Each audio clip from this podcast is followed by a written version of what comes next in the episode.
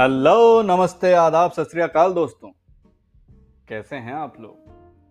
मैं हूँ आपका अपना फ्रेंडली नेबरहुड कहानी मैन जो हिंदुस्तान के अलग अलग शहरों, गलियों, मोहल्लों से कुछ खास, कुछ आम, कुछ दिल को छू लेने वाली कहानियाँ लेके आपके सामने आता है।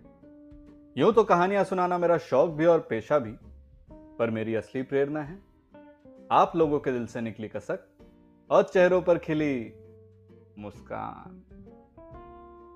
दोस्तों, ज़िंदगी कितनी अजीब होती है ना? इतना लंबा सफ़र, मानो यूँ निकल गया। सफ़र निश्चित ही अच्छा था। हम कभी हंसे तो कभी रोए। कभी कुछ सीखा तो कभी कुछ धारणाओं पे सवाल उठाए।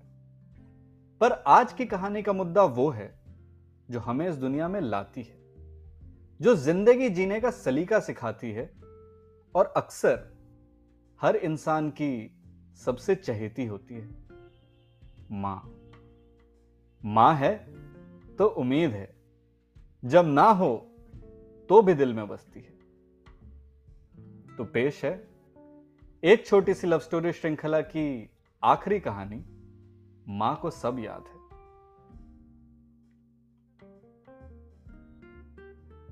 हेलो, प्रतीक। गोगल बोल रहा हूँ। आज शाम को कुछ देर के लिए घर आ सकते हो क्या? ना ना, सब ठीक है। बस थोड़ा सा अर्जेंट है। हाँ। वो थे mister, sorry, doctor Gogol Dasgupta, एक एफआरसीएस डॉक्टर, बल्कि एक प्रख्यात न्यूरोसर्जन जो पूरी दुनिया घूम चुके थे, विभिन्न संस्कृतियाँ देख चुके थे। और असंख्य पेशेंटों के साथ काम कर चुके थे। अब साउथ कोलकाता के एक बड़े से घर में बसते थे। पड़ोसियों की तरह इनके घर पे कोई आधुनिक यंत्र नहीं थे और ना ही थे कोई असाधारण पर्दे। यहाँ तक कि लोग भी कम थे।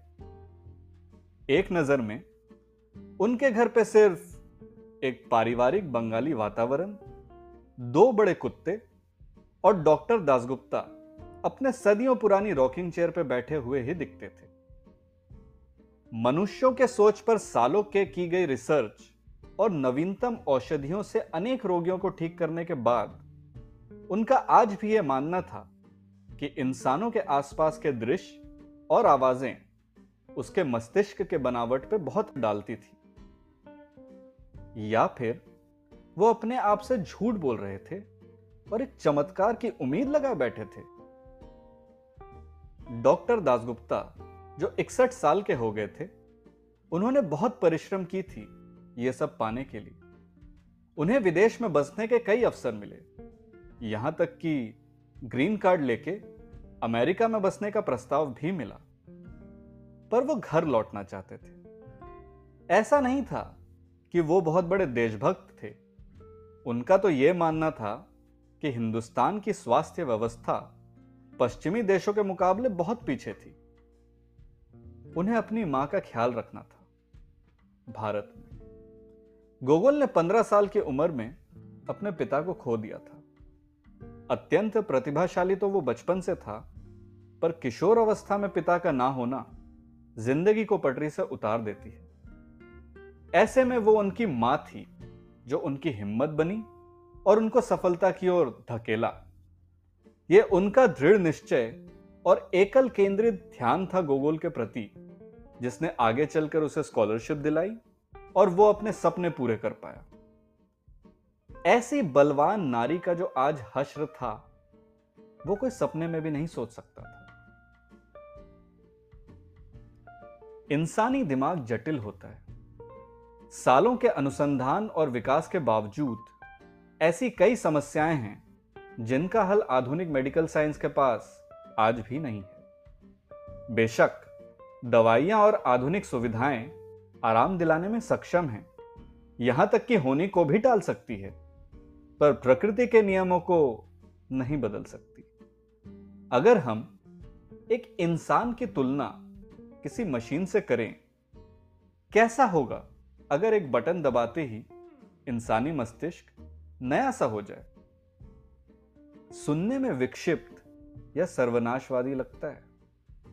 पर एल्जाइमर्स दिमाग के साथ कुछ ऐसा ही करता है। डॉक्टर दासगुप्ता, जो कि खुद एक न्यूरोसर्जन थे, इस बात के लिए मानसिक रूप से तैयार थे कि एक दिन ऐसा आएगा, जब उनकी माँ उन्हें पहचान नहीं पाएँगी। अब पाँच साल हो चुके थे। उनकी माँ ने लगभग सबको पहचानना बंद कर दिया था। अब उन्हें सिर्फ़ अपना बचपन और कुछ भूली बिसरी बातें ही याद थी। इन्हीं दिनों की तैयारी में गोगोल ने कभी शादी करने या अपना परिवार आगे बढ़ाने का नहीं सोचा।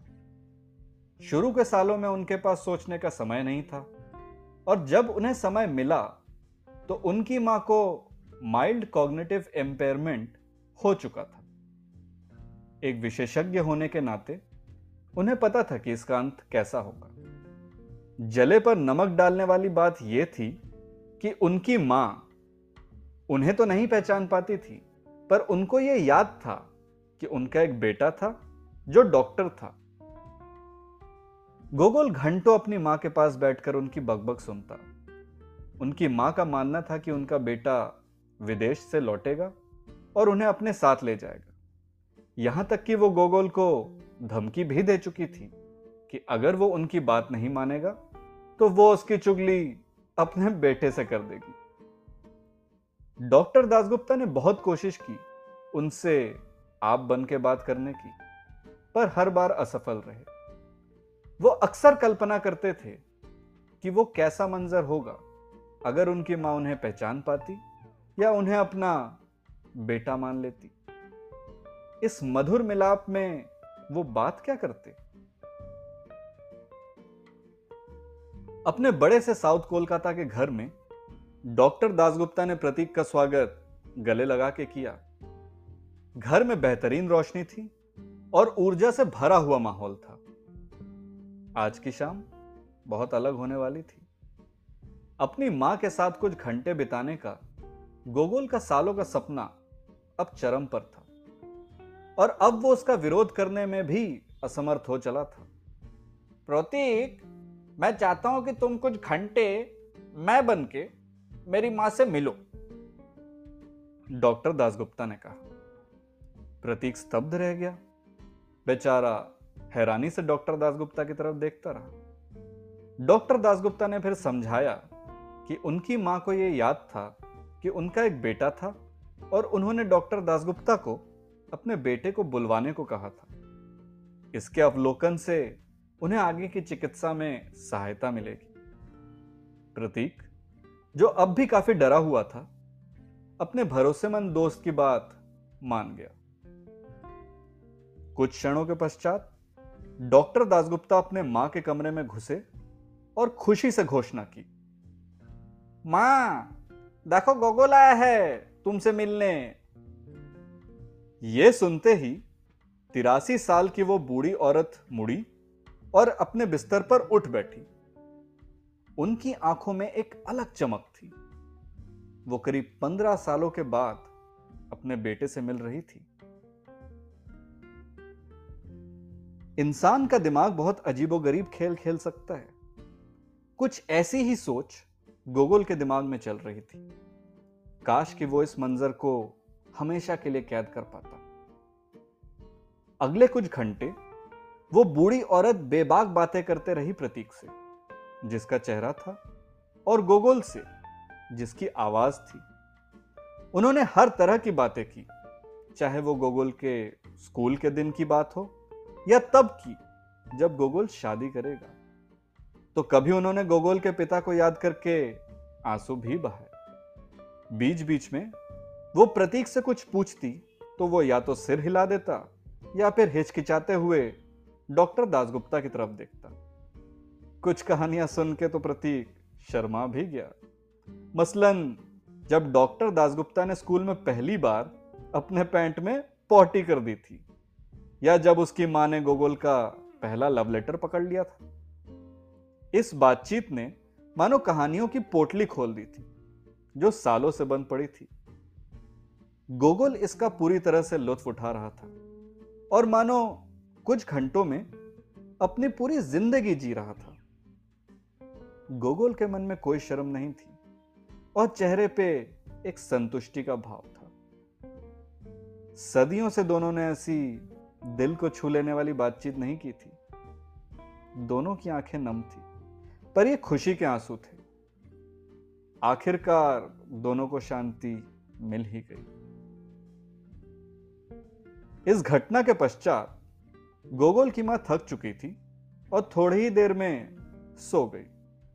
डॉक्टर दासगुप्ता और प्रतीक ने भी कुछ बात नहीं की, क्योंकि दोनों ही अपने अपने ख्यालों में खोए रहे। आखिरकार, जब प्रतीक जाने को हुआ तो उससे रहा नहीं गया। उसने दरवाजे के पास रुककर कहा डॉक्टर दासगुप्ता, अल्जाइमर्स हो या ना हो, पर आज जो मैंने देखा मैं हंड्रेड परसेंट आश्वस्त हूँ कि माँ को तो सब याद है। इतना कहते ही दोनों ज़ोर ज़ोर से हंस पड़े। गोगोल का मन हल्का हो गया था और डॉक्टर दासगुप्ता, वो तो उस डूबते हुए इंसान की तरह थे जिनको तिनके का सहारा मिल गया था।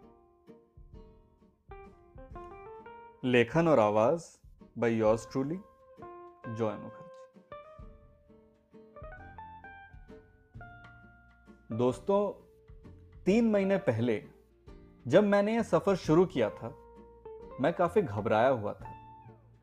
मन में काफ़ी सारी बातें चल रही थी, जैसे क्या पता कोई सुनेगा कि नहीं, लोगों को कहानियाँ पसंद आएँगी भी या नहीं, वगैरह वगैरह। पर आज, जहाँ से मैं देख रहा हूँ, मुझे सिर्फ़ और सिर्फ़ प्यार और प्रोत्साहन ही दिख रहा है। यकीन मानिए, इतने कम समय में आप लोगों से इतना प्यार मिला है कि सच बताऊँ तो स्वार्थ के मारे मुझे जाने का मन नहीं कर रहा। पर क्या करूँ? आज का एपिसोड सीज़न वन, यानी एक छोटी सी लव स्टोरी श्रृंखला की आखिरी कहानी थी। पर सफ़र अभी खत्म नहीं हुआ दोस्तों। आपका अपना फ्रेंडली नेबरहुड कहानी मैन, जल्दी ही लौटेगा कुछ नई कहानियों के साथ, कुछ नए किस्सों के साथ। मैं चाहता हूँ कि आप मुझे बताएँ कि सीज़न टू में आप किस थीम की कहानियाँ सुनना चाहेंगे। साथ ही, अगर आप अपने जीवन से जुड़ा कोई किस्सा मुझे बताना चाहें तो यही सही समय है। कुछ चुनिंदा कहानियों को मैं फ्रेंडली नेबरहुड कहानी मैन के सीज़न टू में शामिल करने की पूरी कोशिश करूँगा। आपको पता ही है कि मुझ तक कैसे पहुँचना है। आप या तो मुझसे Joy Mukherjee twenty two at the rate gmail dot com पर संपर्क कर सकते हैं। That is J O Y M U K H E R J I twenty two at the rate gmail dot com या फिर Instagram पे, जहाँ मेरा हैंडल है the original Joy that is T H E O R I G I N A L J O Y साथ ही please इस podcast को अपने प्रियजनों से शेयर करना ना भूलें। जाते जाते किसी फ़ेमस शायर की दो पंक्तियाँ सुनाना चाहूँगा दोस्तों। अर्ज़ किया है, अलविदा मत कहो, डर लगता है तुमसे बिछड़ने का। अलविदा मत कहो, डर लगता है तुमसे बिछड़ने का। फिर मिलेंगे कहो, ताकि जी तो सके हम गमे इंतज़ार में। आज के लिए इतना ही दोस्तों। फिर मुलाकात होगी जल्दी ही। तब तक के लिए अपना और अपनों का ख्याल रखें। खुश रहें और याद रखें, हर इंसान सुपर हीरो है। बस बात समझने की देर है। This is your Kahani man signing off stay safe and keep rocking